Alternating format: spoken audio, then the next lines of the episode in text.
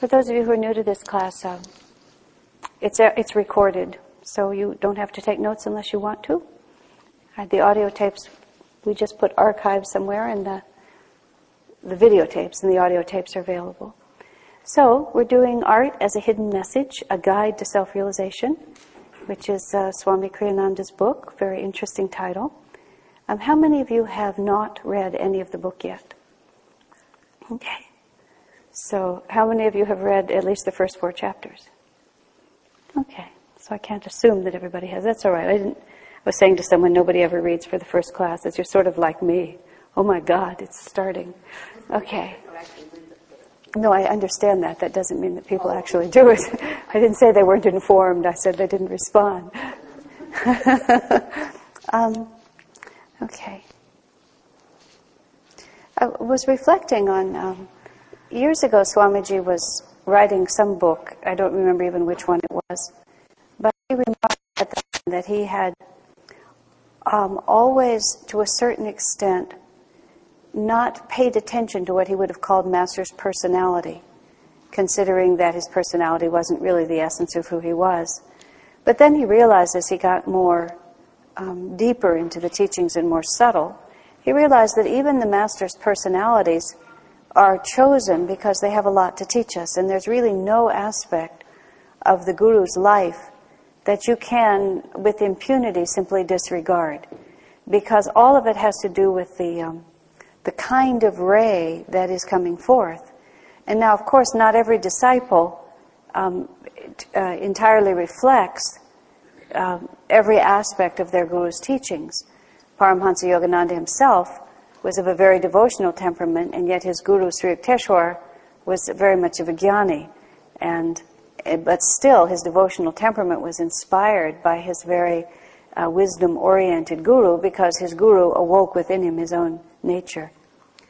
But in the case of our line, in the case of creative work and so on, there's, there's more spiritual purpose going on here, I think, in a, in a larger scale. That doesn't mean that all of us, you know, have to go out and take up ceramics or something if we don't have an art form. But the, the concept of creativity and of artistic expression and refined artistic expression is really actually very fundamental to this whole mission. And Swami himself has been working on this thought. Um, these thoughts first occurred to him when he was 18 years old. The, the first version of this book was a paper he wrote when he was in college. On, uh, it, it, it came to him in an intuitive flash that greatness in art had to do with consciousness, which he defined as the quality of light that emanated from a work of art. And this was a, a, revelation he had that was not intellectual, it was just a, a knowingness, which he then turned into a paper for college, and he got an F.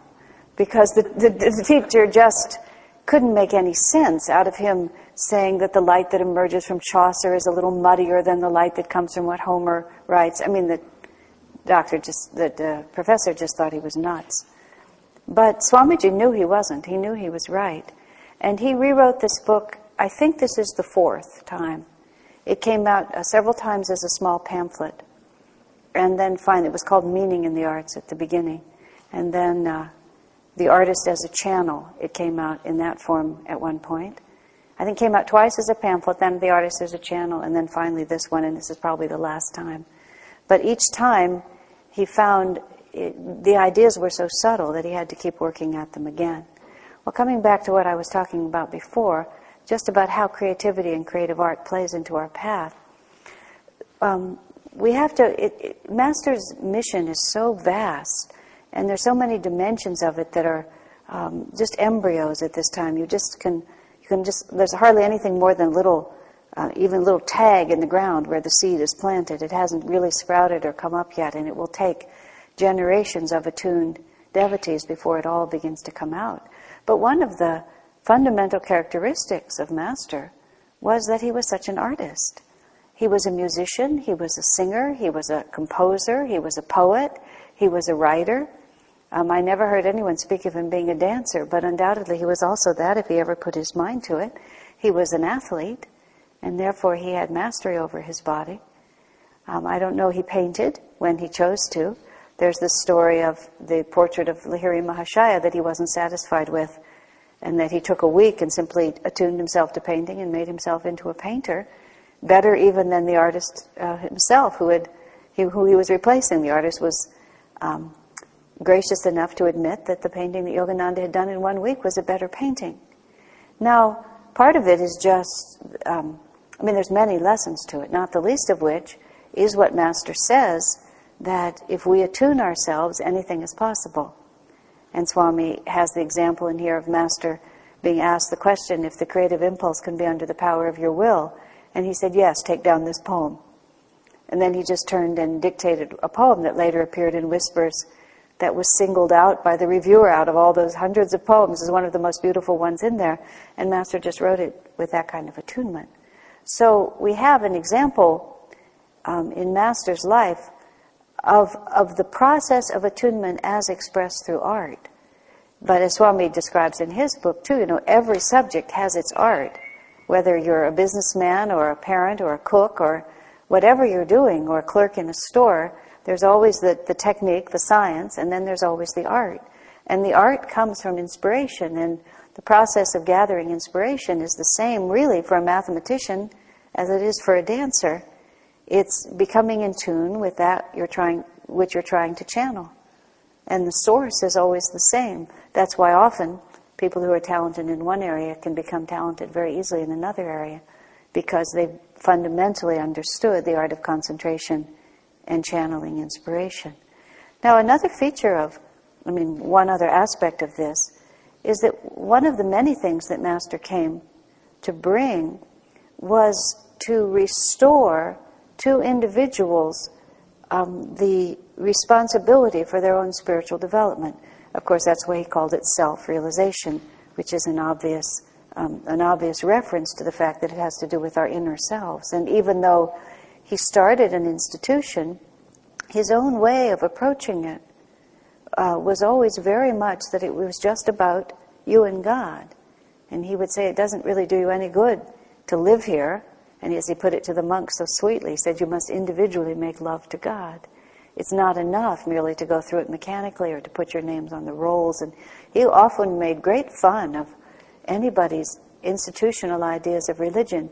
He didn't know Garrison Keillor, but you know I love that remark of Garrison Keillor saying that um, to think that you can become a Christian by sitting in church is thinking that, like thinking you can become an automobile by sitting in the garage. And Master would have appreciated such a comment because that's exactly how he felt about it. And he made a great distinction between churchianity and Christianity. Christianity was about the soul and God, churchianity was about these institutions that had been built. Now, part of that um, ability, uh, and willingness to really have your own relationship with God has to do with attunement, and what follows from attunement is personal creativity. Because it, the, the emphasis on the individual is emphasizing that unique nature which each of us have, that none of us can or should be um, defined merely by somebody's external definition of it. Everybody has to be defined entirely and only by that unique connection that they have with the Spirit. And in this sense, um, he, he, he wasn't traditional in his demanding of obedience. The, the monastery that he founded has since fallen into um, the, the, most traditional kind of um, any kind of self expression is ego kind of attitude. But that was not at all the way Master himself was. And the model that Swamiji has set up for Ananda is much uh, more true what Master's true teaching is. And that is simply that it's up to the individual. And, and there is no, even though we have a monastic order, we, we ask for cooperative obedience. And there has to be some sense of allegiance to um, higher spiritual authority. But nonetheless, it's, co- it's, it's through cooperation, not through the uh, um, submergence or the suppression of your own willpower. Now, all of that, of course, is, is, is, is an essential reality for any kind of artistic expression that is more than just mechanical. And so that is the context in which Swamiji drops this book. And interestingly, you know, so many of the things that happened to Swamiji in the years before he met Master were really picking up from the ether the, the vibrations and the ideas that Master was projecting. And Swami was making those own discoveries in order to um, prepare him really to be able to comprehend the autobiography of a yogi when he saw it.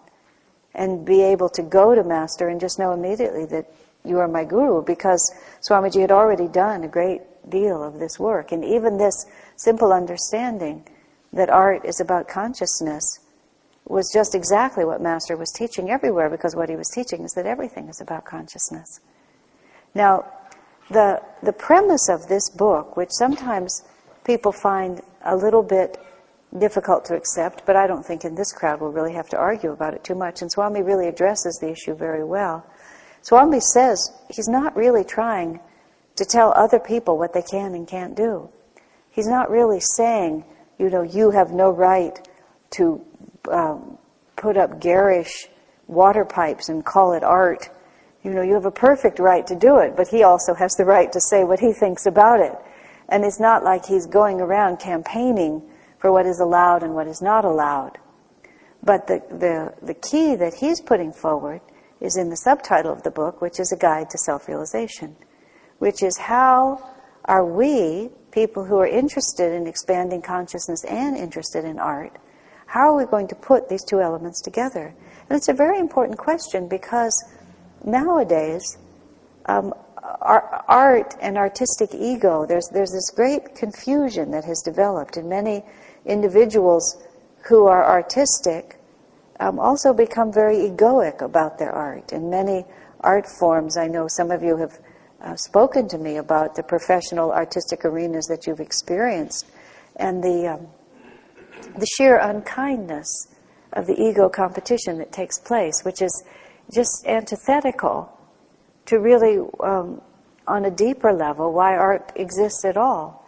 And yet, in the times that we're living in, there's so much confusion that just like all the other arenas of life that Master came to transform, there's also a project here to be done for those people who are artistically gifted and you know, I know some of you are very gifted in the art forms that you've pursued, um, or the professions, or whatever, because everything is really an art form. And, and part of what we're all trying to do is to understand how to be more perfect channels, both for the sake of what we can do to help the world, and also to help um, lay the groundwork for how this is supposed to be done. Now, we don't want to sort of go into it with that kind of pride, because whenever you start doing something to teach others it's, it's usually a bad experience. but if you do it because it's right, and because it's right for you, the side effect of that will also be that it will be uplifting for the world. I love the part in here, which comes a little later in this book, where Swami speaks of if you do art, if you create art that really pulls down people's consciousness, you get the karma of pulling them down. And that's not necessarily something that you want to have. It was a very interesting, sort of oblique way to try to influence people not to be so hideous in their self expression, even though he's trying very hard to be neutral through this. Okay. Now, are there any comments or thoughts or questions before I go on? It's very nice that this book begins with the um, introduction by um, Derek Bell, of course, who's passed away now it, it's also fun to read that introduction because Derek Bell, for those of you who ever had the chance to meet him, he was a, harpist for the Chieftains. He was really a symphony musician, but he somehow found himself in that popular band for 25 or 30 years of his life. But he was a very um, unusual character. And the introduction sort of has all that unusualness. He just kind of goes from point to point, but ends up speaking emphatically about the tremendous need he sees for what uh, Donald Walters, Kriyananda, has written here about art. I was just, this is completely on the sideline, but um, when the Chieftains began to get very popular, various popular musicians tried to hook up with them, and they did a number of albums with well known people. I think some with the Beatles, some of the Beatles, like George Harrison, and also with the Rolling Stones at one point. And without meaning to be unkind or just to be name dropping, Derek Bell remarked about the Rolling Stones that they were just wild lads who didn't know how to do anything but make noise, he said. So we just shut them up in the studio and let them do what they wanted to do. you know, Derek was a consummate musician and he just couldn't relate to just the cacophony that, that these people put out as music. And of course, they, they sort of stuck something together and it was wildly popular just because of the names. But Derek just couldn't understand how these people could actually call themselves musicians. It was sort of his equivalent of Swami's relationship to the pipes in the shopping center in Kauai. For those of you who haven't read it all, that Swami starts this book by talking about this sculpture in this little shopping center on the island of Kauai, which he visited several times over a number of years. And he kept thinking that it was a sewer system that they hadn't quite finished. And finally, he asked one of the clerks there, when are they ever going to finish this sewer system? And he found out that it wasn't a sewer system at all, it was art. it was just pipes, hideous pipes. Swami describes in many different ways. You can see what enormous satisfaction it gives him to, to give pages and pages to how unspeakably ugly these pipes were, how inappropriate, how meaningless, how everything that art isn't because they epitomize it. We were in, in, um, in Rome, actually, and we were staying we were about to fly out to America, and we stayed in some hotel next to some beautiful park, and the park was based, it had been somebody's lavish estate and had been turned into a public park, and it was extremely classical, old fashioned, long walkways with trees planted in a huge mansion. And then right in the middle was this gigantic piece of twisted red plastic. You know, gigantic, like 10, 12 feet. The same sort of thing, like, we're going to modernize this place and just put right in the middle, and you you know you'd see it from all the different walkways, and it it was just painful to see it because it just had it it was so it just so reeked of somebody's ego. You know, the only possible reason to put something like that in such a place is if you have no consciousness of where you are or what you're doing, that it's just yourself and you're going to put it there. But Swamiji writes about how sort of enormously confused people have become about what we're doing artistically. Although at the same time, he also adds that, you know, we are expressing the um, consciousness of our times. So he starts with this very simple premise, which shouldn't have to be defended, but nonetheless has to be defended, that the purpose of art is to communicate. And so far have we drifted from common sense that people feel that the purpose of art is just to put out whatever I want to put out, and it doesn't matter whether you care about it or not. Now, you couldn't get away with that in any other field. If you were having conversations and you just walked up and said incomprehensible, insulting, gross, ugly things, people would sense that there was something off about what you were doing. And they would feel, well, you may have a right to say that, but not in my face. You know, if you're going to stand in front of me or be in relationship to me, then you have to make some effort to relate to my reality and offer me something I would like to know. But in art, even in public art, I mean, private galleries are yet another thing if people want to do whatever they want to do. But in public places, people somehow feel that they have the right to just stand up and uh, emote, either with complete triviality or sometimes grossly, and that somehow that uh, is justified because if it's their self expression, what does it have to do with you?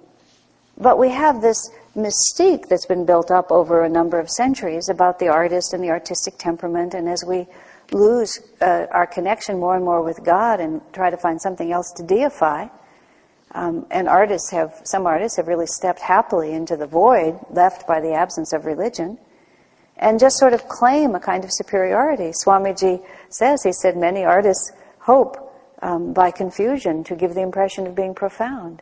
Maybe if, if you don't, they don't know what they're saying, they'll just put it out there enigmatically and somebody else will figure it out.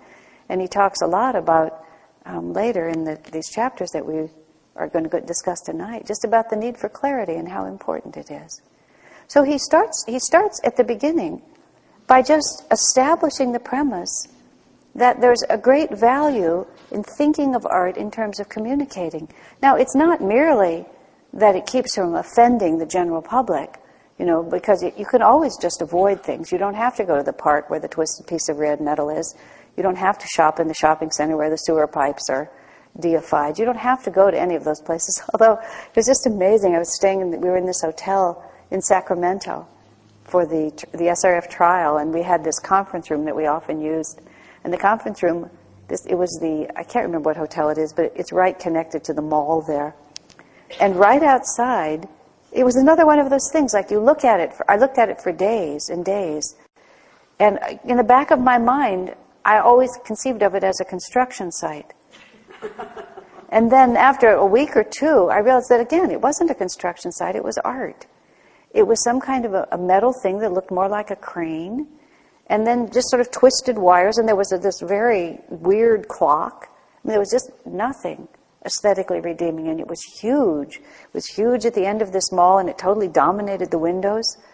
But the mind just couldn't even, I couldn't even see it as a finished object, just exactly what Swami described. And it's worse because it probably costs a lot of money.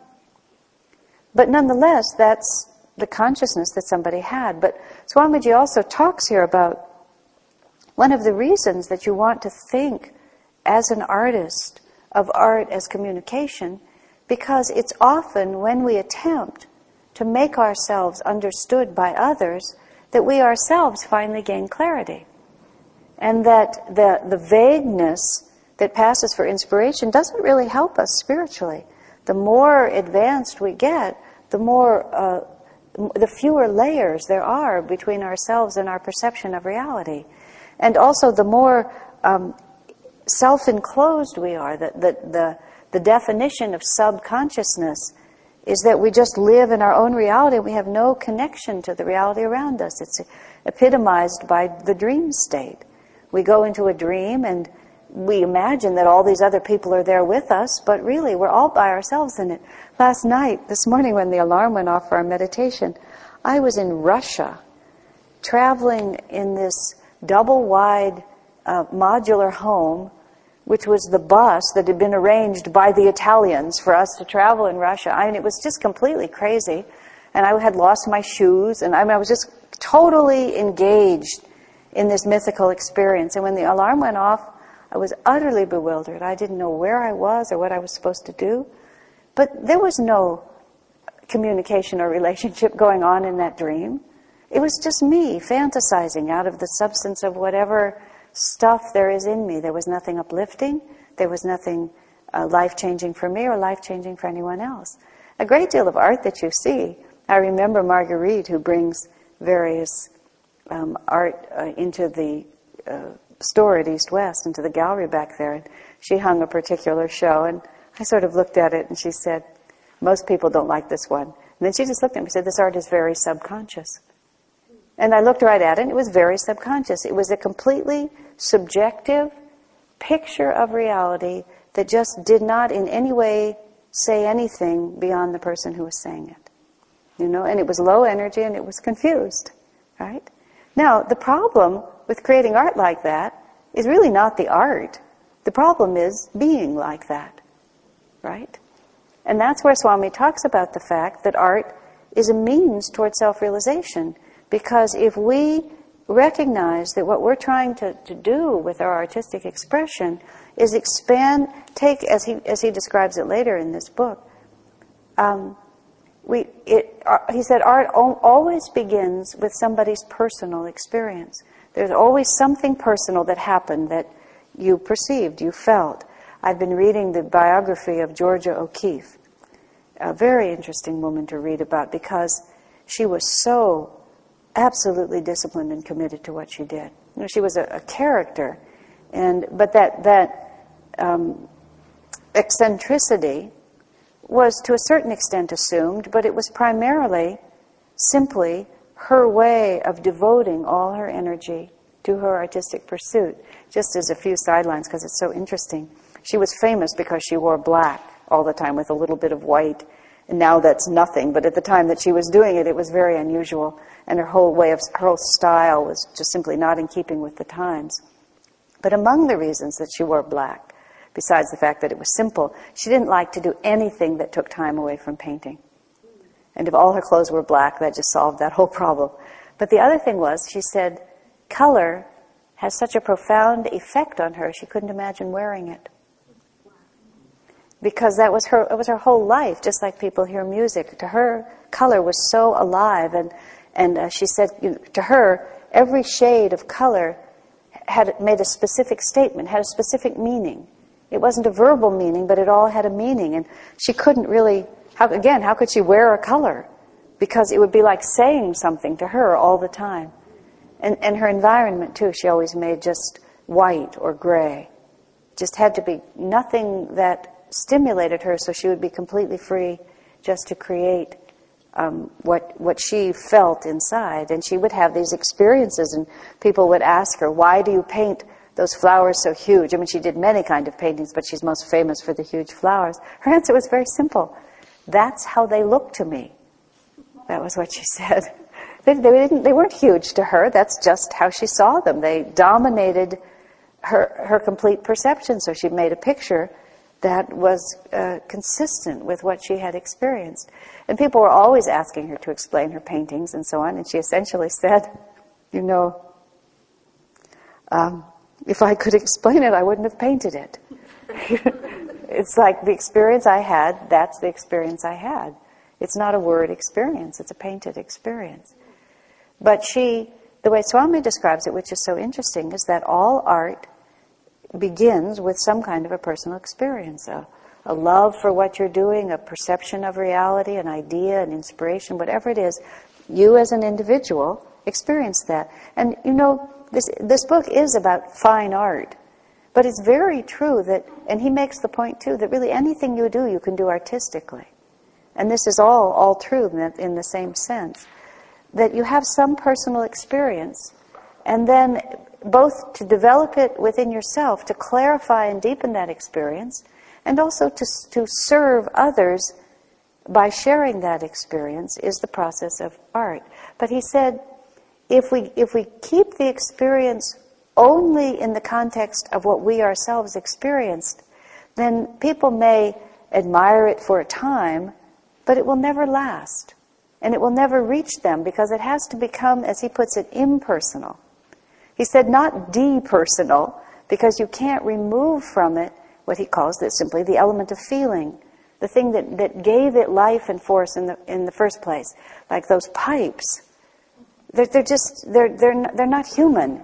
There's no human reality to those pipes. There's no human, shared human experience in those pipes. And that's why they just sit there and don't really make anything happen. But he was saying, for example, the Mona Lisa doesn't really have a particular definable message, but there's something um, extremely uh, compelling about whatever Leonardo da Vinci experienced when he was painting that picture. And for those of you who may have seen it in person, you, you see many pictures of it, but when you go and see it in person, there's, there is something just utterly compelling about it. You don't even know who she is. You don't know what it's about. There's no intellectual content. But he had some personal experience that he was then able to universalize sufficiently through that painting that all these years later, people still come and still have profound experiences in front of it. Now, in order for an artist to be able to convey something that lasts that long, they, they them, the artist himself or herself, has to also escape from the merely personal circle in which the experience happened. You know, some part of it will always remain just your own, but you have to find that part of it that everybody else also shares. And this is again where Swami um, talks about the, uh, the, the potential positive effect that art can have on others. Because if the artist himself or herself becomes extremely clear about the experience and then presents that clear enough, then others can also have that same clarity. And if the effort toward clarity is in an upward moving direction, in other words, in an expansive direction, then everyone else in the same way is subtly uplifted. You know, this is what the masters devote their lives to. Now, this is not what many artists want to do. Many artists are in it entirely and only for what it means to them. I mean, many people on the planet are on the planet entirely and only for what it means to them. You can be very, very creative, you can be very effective, you can be very rich, you can be very talented, and you can be very self centered and have low consciousness. You can be very technically proficient, but not really have expanded consciousness. And Swami writes too, uh, uh, the art of it, even if you don't have technique, if it's very inspired, will still communicate. And he uses as an example the art that was done by the Christians in the catacombs uh, when they weren't very good artists, some of them, but the inspiration they felt when they were trapped there and trying to express through art carries way over the technique, and you can really just feel some experience that resonates also with us. So, this is again where he, this whole first chapter that I'm still talking about, is this concept of communication and why it's important. Now, the desire to communicate with others is also a sign of maturity, isn't it? Because uh, Swami, in Education for Life, so many of his books just sort of in and weave in and out and are so interesting together. In Education for Life, he was trying to find a way of explaining uh, what is the purpose of, of educating children. I mean, what is the goal? And the idea that he presented is the goal of educating children is the same as the goal of life, and he called it true maturity. And then he went on to, def- define true maturity as the ability to re- relate to realities other than your own. Isn't that interesting? It's just the expansion of your awareness. And so, for an artist to become truly mature is the ability to relate to a reality other than the one that I, you know, this little experience that I had. Swami talks about W.H. Auden, and he, you know, he doesn't mince words. He just uh, says what he feels. And he talks about, I'm not familiar with Auden's poetry. I think Swamiji actually studied with him, so he had more involvement with him. But he says he was too personal in his art, in his poetry. He wrote poetry that had meaning only to him and didn't become impersonal enough to draw out that part of the experience that would also be meaningful to others. And maybe it was a, a great expression of his own feeling, but the fact that it doesn't connect, that it simply bewilders, as Swami describes it, said relegates him to a, a lesser stature as a poet. Now, it, you have to just accept that as the premise, because that is the premise of everything that Swami's going to say. Are there any more any comments or questions or thoughts about that? Okay, nobody is arguing. The next chapter that Swami writes is what he calls the need for the arts, and this is extremely interesting. He, um, this is all about reason and feeling, and this gets to be, he, he gets, um, when I first read this, it was, when I first read this manuscript, when Swami was writing it, I began to sort of see how, uh, how spiritually important it is to be artistic. I sort of got a, a little like, it's almost like it's a stage in uh, spiritual growth is the ability to be an artistic person. Because there's this, uh, the way Swami describes it is um, art is one of the best ways to develop intuition. And intuition is a fundamental tool on the spiritual path. Because he said art brings to perfect balance the two elements of reason and feeling. Isn't that interesting?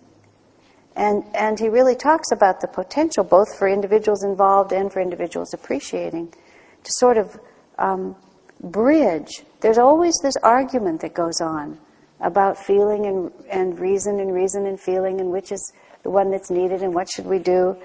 And he also, just moment, let me, let me sort of get some clarity about what's here. Oh, yeah, he, he was talking, he makes this distinction, which is really um, one of the confusions that people have and the distinction is between feeling and emotion. And uh, partly we have to just establish that understanding because the words in English don't have exact meaning. Probably in Sanskrit or languages more related to consciousness, there would be words that would be more exact and you wouldn't be so caught between the two words feeling and emotion. But one of the great confusions in, in ourselves when we try to be artistic is to try to understand this distinction, so it's worth spending a few minutes understanding it. Um, because in yoga, when we talk about, in the, in the process of self realization, when we talk about being even minded and cheerful, and we make such a, uh, a strong statement about positive energy, and we speak so uh, with such disinclination toward negative attitudes and so on, sometimes people get a little mixed up as to what we're talking about, and it, it can seem very dry or very incomprehensible. So, what Swami's talking about is that reason is more than just sort of simple logic, and feeling is much more than just emotions. Feeling is the, the motivating aspect of our nature. As he says, you know, even the greatest discoveries, even the greatest descriptions of the most exciting aspects of human life and scientific discoveries or artistic achievements, they don't mean anything unless somebody has a feeling about it. As he puts it, he says, you know, you can describe the most miraculous things about science, but unless somebody gets excited about it, unless it inspires them some sense of awe or wonder or appreciation or a sense of beauty or harmony or majesty, the facts alone just sit there. They only become meaningful to us when they become meaningful to us through some feeling about things. Swami also writes earlier in this, when he's talking about art as communication, he also talks about the necessity to appreciate that when human beings do art, it's about human beings. he, he uses the example of Frank Lloyd Wright, who had a, a, a principle of architecture that the house needed to relate to what the environment was asking for. Swami's remark was, you know, the natural environment doesn't ask for anything except to be left alone. You know, there's no natural site that's asking you to build a house there. He said, if you're building a house, you have to build the house according to what the human being is trying to experience through it. And it's, it's said that many of Frank Lloyd Wright's houses are more beautiful from the outside than they are functional from the inside. And Swami uses the example too of his own house when we were building at Ananda Village. Swamiji was inclined to build these domes, which he himself admitted the design that he was using was fairly ugly from the outside. It didn't really look as nice as he'd hoped it would look from the outside. But his, our houses were round, and he said our neighbors tended to build sort of tucked back in the trees, and they built in a much more linear sense, and they accused us of not relating to the environment. But his answer was, well, I'm relating to the sky. He said, that's the part of the environment that, that to me is meaningful. He said, you're relating to the trees and to the forest, and that's perfectly reasonable. But each of us is starting with our personal experience and then putting our consciousness into what it is that's meaningful to us. Because we're moved by what we feel. It's not just a question of ideas. You can't just impersonally say, this is how a house has to be. But you have some feeling about that. Now, in that sense, feeling is extremely important to human life. And when we, Swami laments in this chapter, talking about this sort of modernistic, um, literary, and dramatic inclination these days to, to make these characters that are ice cold, you know, that have these, these uh, minds that are very efficient and they just do what they're supposed to do, whether we're talking about Wall Street bankers or paid assassins or CIA agents, or, you know, you can just go through all of these different novels and movies that you see, and there's characters are uh, portrayed more and more like non-human. They're dehumanized. And the way they're dehumanized is they're not subject to their feelings. They may, they may be sexual, that's the only feeling that's left, but they're definitely not um, personal in any way, just very cold and very efficient. And that's like somehow held up as some kind of an ideal that we're supposed to aspire to. And our whole culture is just way moved over. You, you just see it in the architecture, and I'm not even talking about the hideous building sites that are put up as art.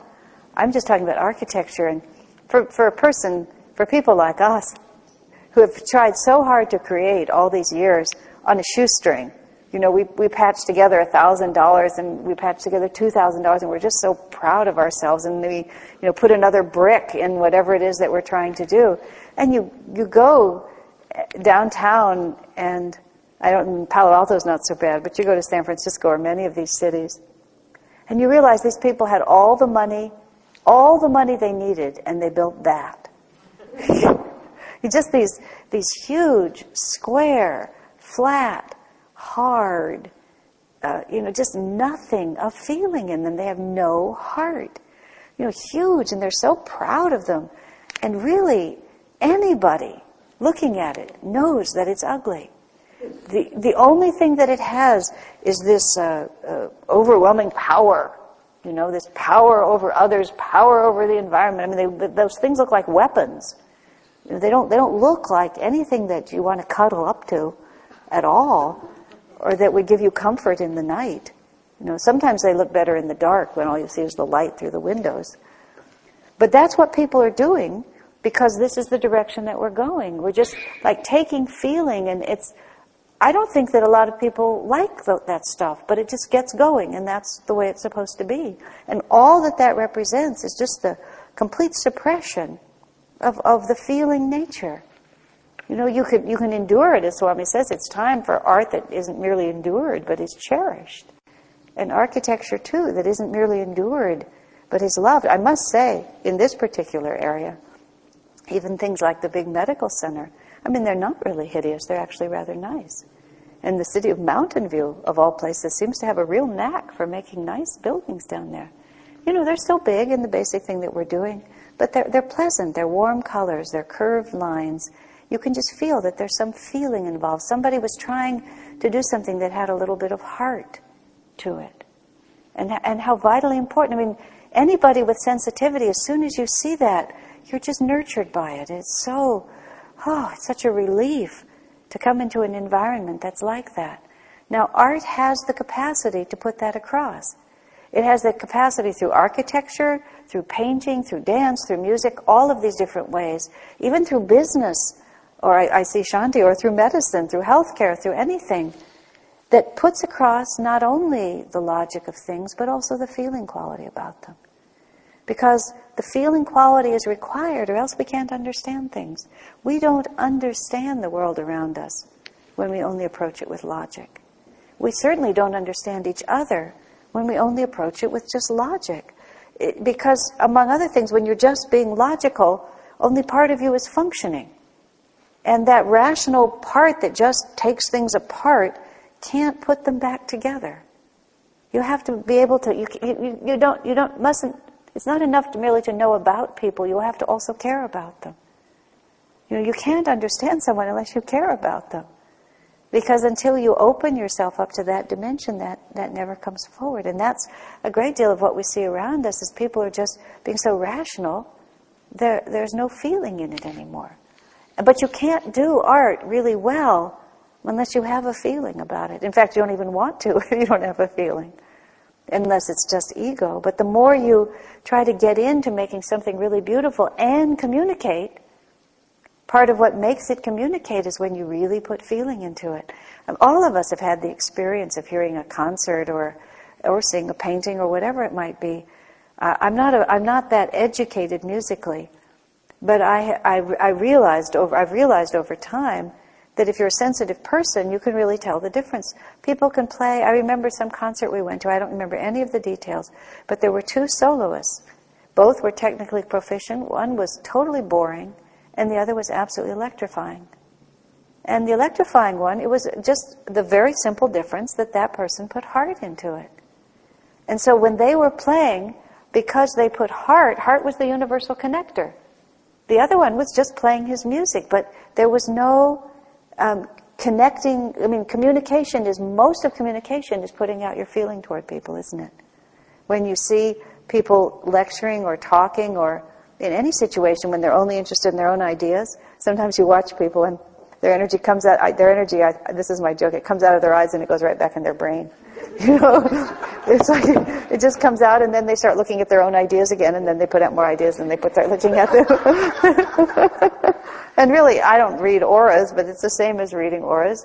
And some other people, uh, my first experience of a saint, I'll never forget him, I have no idea what his name was.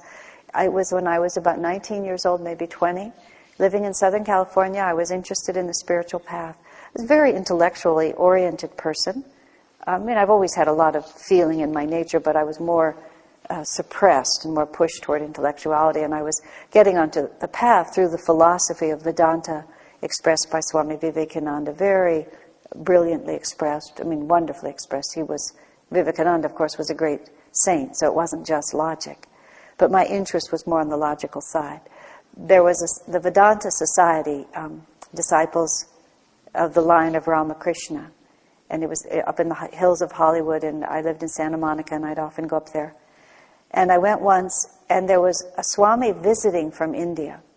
I don't know who he was, I've never seen him since. And he was giving the sermon or the service, whatever it was. And I had been to many services there, and most of my relationship to it was how interesting the services, the sermons were. And I would think about the ideas and I would compare them to what I read. It was on that level. Well, this man started talking. I couldn't, I couldn't figure out what he was talking about. He was making sense. He spoke English, but it just, I just couldn't put it together. And he was saying this and saying that, but the more he talked, the more wonderful I felt. And there was just some profound communication taking place through the medium of his words, but it was really the giving out of his heart and his spirit that was just reaching us. And it just became more and more blissful the more he talked, more and more totally confused as to what on earth he was talking about. I have no idea. And then I remember afterwards he stood and shook people's hands, and it was the first time I'd looked into the eyes of a genuinely spiritual person. And his eyes, he looked right at me, but I could tell he was seeing something that I wasn't seeing. And, it just, it's just vivid in my mind. Now that was communication. That was pure art. But it was all based on the feeling level. But not, not a nutty. He was, as Swami writes in here later, he was crystal clear about what he was giving us. It just didn't matter. The words that he hung it on didn't make any difference. Sometimes when I hear Swami speak, sometimes um, I have that same experience. Swami tends to be more, um, its content tends to hang together more than this man's did. But sometimes I'll just see Swami talking, and sometimes he'll start speeding up, and you, you just feel that the words are just the medium for the vibrations and that the words are just entirely secondary. In a sense, just like a painting, like perhaps an abstract painting, that just there's some experience. Georgia O'Keeffe did a number of paintings that were considered abstract, but they weren't abstract to her. She'd had some experience, and she, she said that she would see these shapes in her mind. And when she would see them, they would just communicate all this reality to her that she felt was very important, and then she'd put it out onto pieces of canvas. And she was, she was happy that people understood, but she was mostly just, and, and her effort, that's why she was such a good artist, was to just get more and more exact. She'd often paint the same thing over and over and over until she really felt that she'd really gotten it. And then when she finally got it crystal clear, then she didn't have to paint it anymore. You know, it was just perfect. And then people would see it and they would really get something from it in exactly that way. And what they would get that motivates them and moves them is this feeling level. Now, we're in an art emergency in, the, in our country at this time, really, because we're in a, a feeling emergency. But, but what we have is that we have a great deal of emotion happening right now. And one of the qualities that Swami describes to describe emotion is that emotion tends to narrow your focus of reality rather than to expand it. So it's not about the intensity of it, it's about whether it, it contracts or expands. And he talks about feelings like anger and jealousy and fear and feelings like that, that, that tend, instead of putting you into a greater touch with reality, tend to make your reality smaller. And, and how you just can't understand uh, if you if just use it a very, you think in very simple terms. The easiest way to understand what he's saying about art is just think as if it was straight communication with individuals. If if you're angry at someone, or they're angry at you, how many times have people been angry and put great anger out towards you, and they feel in their anger that they're really saying something that's profound and true, but you're standing there perfectly aware that because of their anger they're really not seeing what's happening at all. Or their defensiveness or their insecurity, whatever it might be, that they may have tremendous energy behind it. They may even express what they are uh, experiencing with crystal clarity. But that doesn't mean that in any way it, it relates to a larger reality. And Swamiji talks about a great deal of art nowadays is just based on putting out emotions with a great deal of force. And because we've lost a sense of direction, not merely in art, but just in a total sense, people will look at something and it will be very, very powerful. It, it will put across exactly what the person wanted to put across, but it won't um, expand consciousness. In fact, he describes how such things can even really pull people down. He he remembers the example of Billy Billy Sunday recording this uh, Billie Holiday, I think it was, recording the song "Gloomy Sunday," right? And it was during the Depression that she recorded it, and she recorded it so effectively that people actually committed suicide from hearing that song. And so they actually took it off the radio because she had tuned in to the emotion of despair. and, and her life was difficult, and she had the capacity to channel it extremely well. And she t- channeled such a pure energy of despair that other people completely caught it. And it made them feel so hopeless that people killed themselves. He also tells the story in here about this woman, I think her name was Angie Dickinson. It's a, it's a very chilling story. I don't remember which chapter it's in. But she had a, you know, so many people have near death experiences and they go to really happy places. Well, she had a near death experience and she went to hell. And uh, she talked about the fact, she committed suicide unsuccessfully, but she, she took her own life. She talked about how she was a, she was a great fan of, of what she called heavy metal music. She used to listen to it a lot. And she was she describes in her book, which is named in here, it's an interesting book to read. It's a very interesting book to read. She talked about how she used to love to go to those those concerts and she used to really like that music and she was having difficulties in her life and getting more and more discouraged and this thought began to grow in her mind that she would take her life by suicide. And she um, was sort of teetering on the edge and didn't quite know whether to do it. And she went home and she lay down on the couch and she put on one of her favorite songs of that type. And later she actually realized that that song persuaded her to commit suicide. Because it was so emotional and the emotion was so contractive and the emotion was so depressing that it, it just took away from her the last little bit of hope she had and she uh, attempted to take her life. And then when she, when she went to the other side, she didn't go into some expanded place. She went to the place where people with no hope go. Because if you have no hope and no belief in an expanded reality, you don't get that faith just by uh, discarding your body. You just have what you are, only worse. And, and she said, she went to this very dark place where everyone was, was self-enclosed, is how she put it. She said people were just looking into themselves and they didn't seem conscious of the fact that anyone was around them. And she could even, as she, she could sense that there were edges to this darkness, and that right at the edge of the darkness there were beings of light. But, but the, the people were there just contracted like this. And she was aware, this is how she put it, that the vibration of that place was the same as the vibration of the music she had been listening to. That's, I mean, it's, it's really a chilling picture that she describes she fortunately had enough of a, of a contrary kind of energy that she sort of burst out of there. She also said that she had the feeling that many people in that place had been there a really long time. You know, like a really long time. She was talking about the nature of their clothes, or just there was some sense that people who got into that space stayed there a really long time. Now, this is what's going on around us all the time is these kinds of energy. And i mean it's chilling. It really is. Now it's not that you can't present those kinds of emotions because those kinds of emotions are part of life. All of us go through them but the point is we have to help through art and everything that we do. As swami describes it. He said if you want to present that kind of darkness the best way to present it is in contrast to the uplifting uh, uh, alternative to it and then what you help people to do is, yes, you can maybe reach them through that aspect of it, but then you go somewhere. You take them somewhere with it. I used to, I've joked a lot about Barbra Streisand.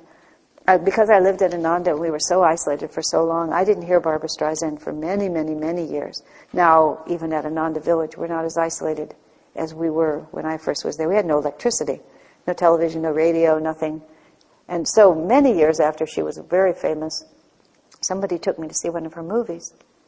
And she's, you know, at that time she was at the peak of her game. I don't know if she's still popular very much or not, but um, she, and she was very good. You know, she just, whatever she set out to do, she really did it well. But I watched it, and the music that she sang, she just committed herself to it completely. It sort of, it went right into your heart. It pulled you outside yourself.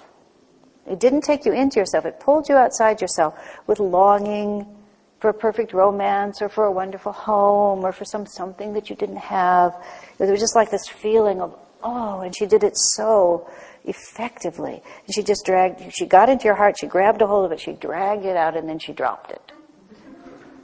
Because it was all emotion. There was no balancing clarity. That yes, you know, all of these things happen, and then you lift them up toward the spirit, then you lift them up toward the light.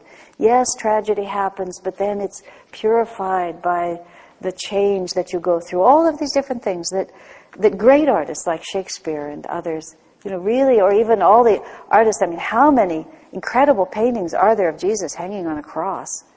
You know, just endless paintings. And some of them are awful. But others of them, it's just, it's just transforming. Because you see that, but even if it's the crucifixion, you sense behind it the, the resurrection. You know, the worst tragedy, the darkest thing, you sense behind it this light that can come up behind it. And that's the reason and the feeling just coming right into balance, not as emotion, but as that which gives us clarity. Because perfectly calm feeling, as Swami writes, it is intuition. And intuition is the direct knowing. That's why Swami even says this book, it came to him all of a sudden, intuitively. Uh, Albert Einstein says that too. The, what he, the revelation he had about the nature of the universe, he didn't get to that methodically. He just knew it all at once. And then he said it took him 10 years to explain it so that somebody else could understand it, but he knew it first. And so, by the, with the process of our, even ourselves, either to appreciate or to express ourselves artistically, we begin to balance those very realities within ourselves. Because to understand clearly enough and to communicate clearly enough requires that we ourselves put those two elements together. And once you begin to put those two elements together, you begin to raise your consciousness. And that's what it is art as a guide to self realization. That's what we're all trying to do. And we have all this human energy we have to use. So, do we use it to merely bind ourselves further? Or do we use it to ultimately free us from all the bondage of this world? I had one question during the break, which my answer to it was that was what I was about to talk about, and I can't remember what it was. What was it? What did we say, Bill? What would we just say? Your question was. Oh, and the subjective, the subjective element in it. That's right. And the art, and the second was. Okay, before I go into that, are there any other questions that need to be answered? Yes, Stephanie. Well, um, I don't know how much these are questions. Well, the first one, I just had this thing which helped me uh, when you said it. Uh, you were talking about uh, giving an example about people writing novels about these unfeeling characters. Right. You know, you give the example of the CIA agent, and I was remembering that uh, great Walter Matthau movie Hopscotch, and he played a CIA agent, but uh, he was not a cold, unfeeling person, and he the upshot was that he conflicted with his superiors because they wanted him to do everything by the book. But he really knew his job. He was really good, and, but it wasn't by doing it by the book. He was an and artist. He had made the perfect balance between science and art. Exactly. the art being spy. And so just no, it's true. It's actually exactly true. Plus, he's a consummate actor, Walter Matthau, in the script. If you haven't seen that, it's called. He's an artist. It's called Hopscotch. But, but his character was an artist, and, and that he really knew the art of a spy. No, that's true. I accept it. and the other thing I was thinking um, about the artist and the artist's audience, it's it's like you can't. To- I mean, you can blame the artist for putting out this meaningless, horrible art, but you gotta also blame. You know, we're not, we're not really talking about blame, but um, the people who accept it and who display it and who consider it art. And I don't think the artist, the artist couldn't get away with too much without. Well, these people are, you know, this is the planet we're on. You know, we had our reasons for coming here. And it's a peculiar planet for people of refinement. It's a very peculiar planet. No, really. Someone was talking about some preview to a movie he saw, and I mean, this was like 10 years ago, so I'm sure it was small potatoes, and it was, you know, the movie was about some man going around with a shotgun and shooting people and then dismembering them, and you know how they make the previews as horrible as possible. It was just absolutely unspeakable. And he said, imagine a planet on which they make movies like that. He said, and we're living on it. You know, so it's there's just this huge divergence of consciousness going on, and then it's it's a it's the, it's the demise of a yuga, and and during the time when a yuga is um, ending, a great many things have to be destroyed. So all those souls who are really good at destroying this is their chance and they get to come. So they get to come and be on planet Earth and rip it to pieces. And at the same time, the change of the yuga, if we're going up, which we are now, thank God. I mean, I guess, who cares? But, I mean, sometimes it would be better. If we were going down, you see, if we were going down, we could just be of like-minded people and we could just go away. The reason that we have to live and work so hard in the midst of this is because the yuga is going up, and so we have to help it. If it were going down, we would just say, "Who? It doesn't matter. We get to go be like the desert fathers." That's how they got to just be out there, is because there was no point. There was absolutely no point in trying to work with society. If you were in spiritual, you just separated yourself from society. But we're in this time where society itself is coming up, so we have to play this thing where we have to live in on a planet and be active and be engaged in it and try to influence it. And yeah, it's strange. Bill's question was related to that because his question was, yes, but if you put something out, it's not only you're putting it out, people are accepting it. It was the same question. And uh, part of it is what the artist puts out, and it's the, the second half of it is what people see in it. You know, pardon me? Marketing. Yes. and some of it is marketing, though. As Swamiji, Swamiji writes about that, where the people are, he tells several jokes in here, and one of them is, this is, as he puts it, two rustics in an art museum, and one looking at some hideous thing, and someone, one said to the other, why would they hang something like that in here? And the other man says, probably because they couldn't find the artist to hang him.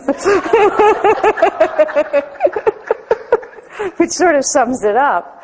And there's a great deal of, Swami actually quotes, he, he quotes some art critic about during this period the tension between the, I can't even say it, he, just some incredible, long, absurd analysis of something that was a genuine quote from some art review of just, it's, it's all a game, as he puts it, just people just playing this. But the other question was, if people draw something from what you've done, it's not necessarily you who've put it in there. It's that people are also subjective in their experiences. And you may have had one intention, somebody draws something else from it. People can even be inspired by bad art if they're in the mood to be inspired. He tells the story of a, a woman, it was actually Tara Mata, who was very sensitive musically, and they went to Ye- Yellowstone or somewhere like that. And there was a concert of a violinist who played horribly. But she was just feeling such bliss from herself that she thought the music was beautiful. And she said afterwards, what beautiful music. And they say he couldn't even play in tune. But to her it was beautiful because everything was beautiful. Didn't make any difference at that point. So even bad art can be received in a positive way if you're inclined that way. But then Swami goes on to say, yes, there is that subjective element. But then there are simple universal realities that are simple truths that and he as he puts it he says we were put on this planet to find out what those universal truths are to find out the secret of happiness to find out the path to self-realization. And we learn slowly which is why we spend a lot of time on, on this planet or planets like it. We just keep coming back and coming back because we keep testing out other other ways of being happy other than divine attunement. And we just keep trying to work it. We see if being a furious, enraged, outrageous artist who makes, you know, big statements of this and that, let's see if it makes me happy. And having people hate my art and I think that that's perfect because I provoked a reaction, you know, just all these different things that people do. And it's fine, you just do it. Swami remarked about Michael Jackson once. Uh, actually, he also remarked about Roger Hodgson, who was the leader of the band Supertramp, which was very popular for a period of time. The band then broke up, but Roger was the leader of that, and he was also for a time part of Ananda and a disciple of Master. And Swamiji said, of course, he didn't like Roger's music at all, but he had to admit that he did it extremely well.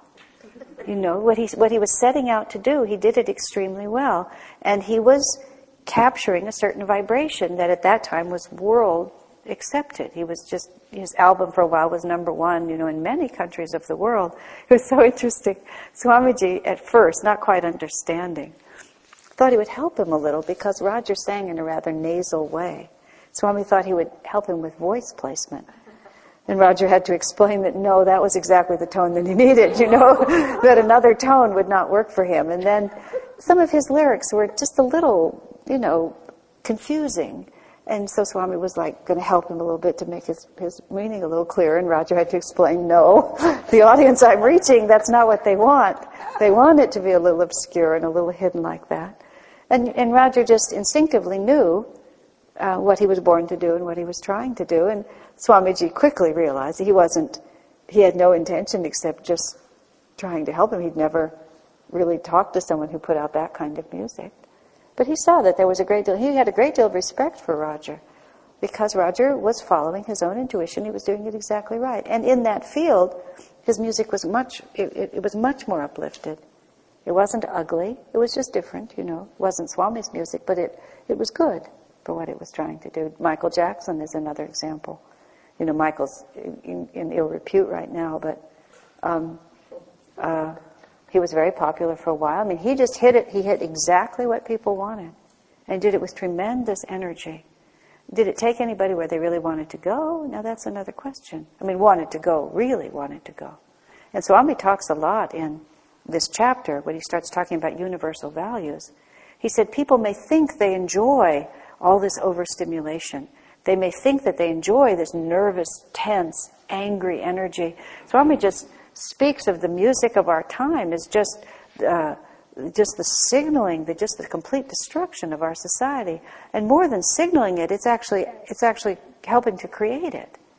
Because it's just creating this dissonance in people. I was parked at a, a, a red light, and somebody, I don't know exactly where they were, with one of those horrible big systems came.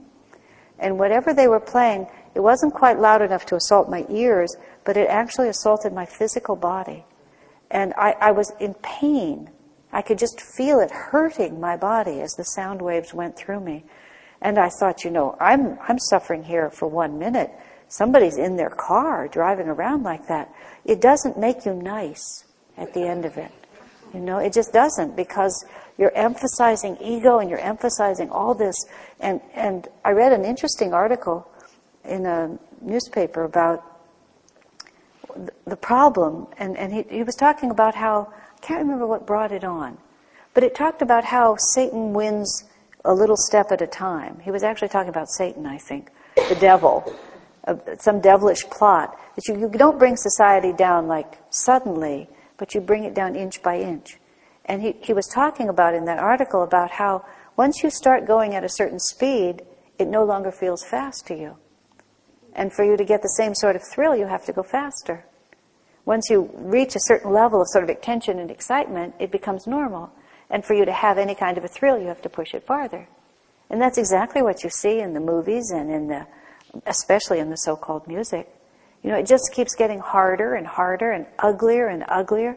I was in a, a 7-Eleven on the highway, and I just went in to get some water, and I had to just walk right out. There was this something playing, and it was extremely explicit sexual lyrics, but not, you know, not any kind of sexuality that had anything to do with anything you wanted to have anything to do with. Just egoic and harsh, and and it was just I could not stay in there. I just walked in and walked out, and, and because I don't live with it.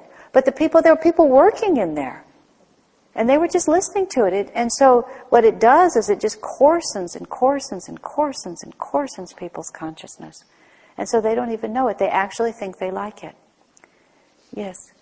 I heard some interesting research that, um, I don't know all the details, but they were muscle testing people who were watching violence and also listening to, you know, heavy uh-huh. metal music. And at first, it would make, of course, it would make people weaker. But over a period of time and exposure, the opposite began to happen. Heavens. Where, you know, what would be considered healthy made them weak, and oh, what was violent God. made them strong. Ah, oh, now that is a chilling piece of information. which makes Whoa. sense of why you think why do people enjoy it? Oh, Lordy. Why would they want it? You know, the a, a similar thing I heard was about uh, certain ro- rock and roll, which I, you know, rock and roll sounds like such a quaint word now, but it's the only word that I know. Rock and roll. um, how certain of those kinds of rhythms, talking about teenagers, about how teenage kids say they can't do their homework without the music on, that actually they become physiologically addicted to it, that their systems change. I, I, I read about that, that their heart, their hearts change, their breathing changes, and they really do need the music. Uh, there's a, a, a, wonderful story. I can't remember the name of the book. Somebody here may remember it. It's about a, a, a, French man who lost his sight suddenly when he was eight years old. He had an accident and he went blind. And the story is about how he was in the French resistance. Because he was blind, he could sense whether people were lying or not. And they, they used him in the resistance to, to tell who was a spy and who wasn't. He was very useful. But uh, let's see now. He, he, several things are remarkable about his story.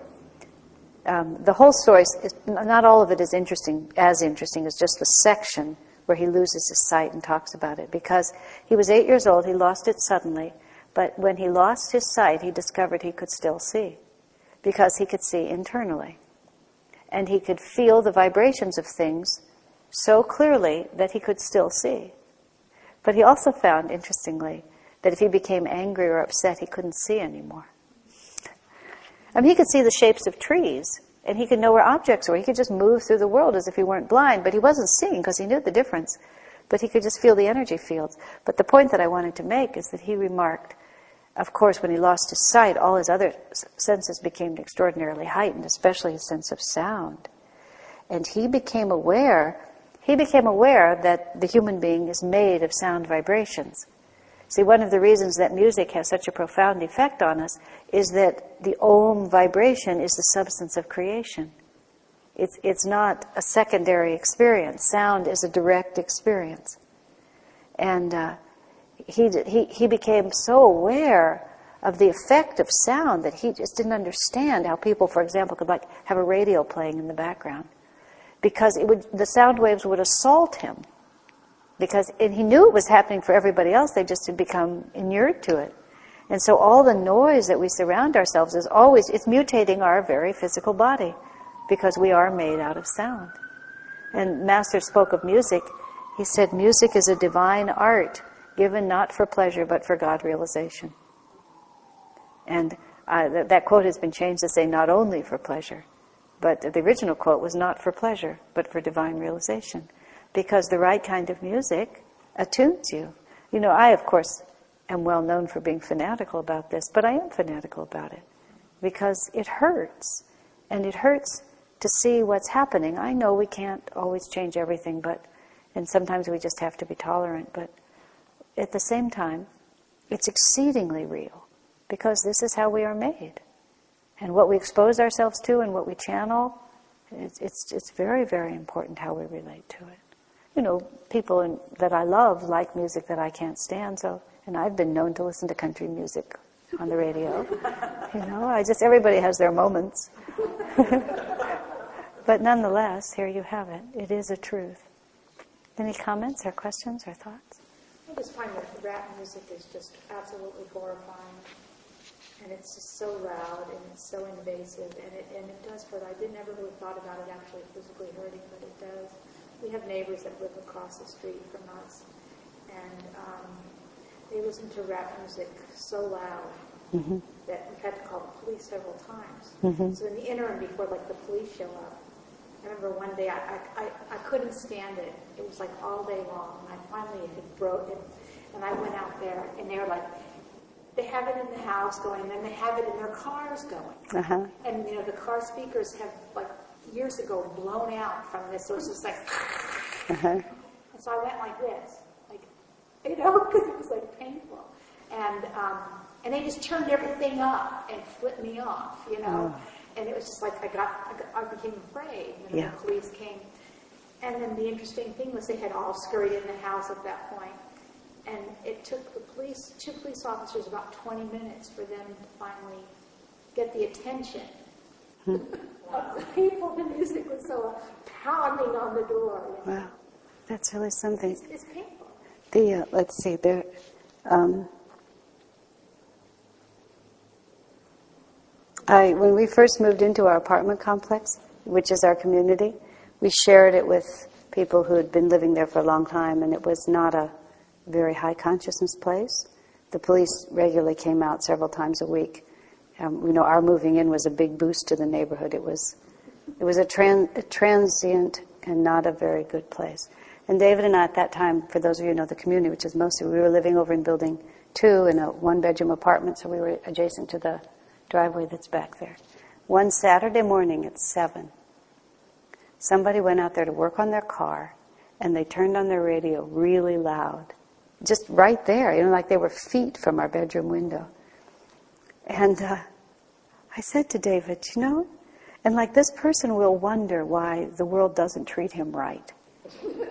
I mean, he's totally unconscious. He wanted to listen to the radio. He wanted to work on his car, so he just went out and turned it on. And just without any, and it was like, naturally, of course, he listened to music that reinforced his, his egoic separation from the planet be, because it was just all of a piece. And there was, and there was no way to just go outside and say, it's Saturday morning, it's seven o'clock. And just the same thing. It's like, it's all consistent. And, and yet, we all know that consciousness can be transformed, but that's what Swami he uses the phrase, there's such a thing as induced negativity. It's a very interesting phrase, which is, you, you know, if you may not be negative, meaning negative energy, negative direction. And that's why you may not be inclined when you start, but gradually it becomes normal to you. Palo Alto seems normal to me. When I first came from Ananda village, I was clear enough to know that it wasn't. yes, Shanti. Before you move on, I want to ask you to, to say one more time because it's really important to me, just in terms of some personal experiences had in the last five years with music. I mean, also becoming intolerant of most music. I mean, I'm, I embarrass people now because I very nicely ask, like in a restaurant, I'll ask people to turn the music down or just tell them I'll have to leave otherwise. I mean, I can't You and me both, honey. Literally hurts. Yeah.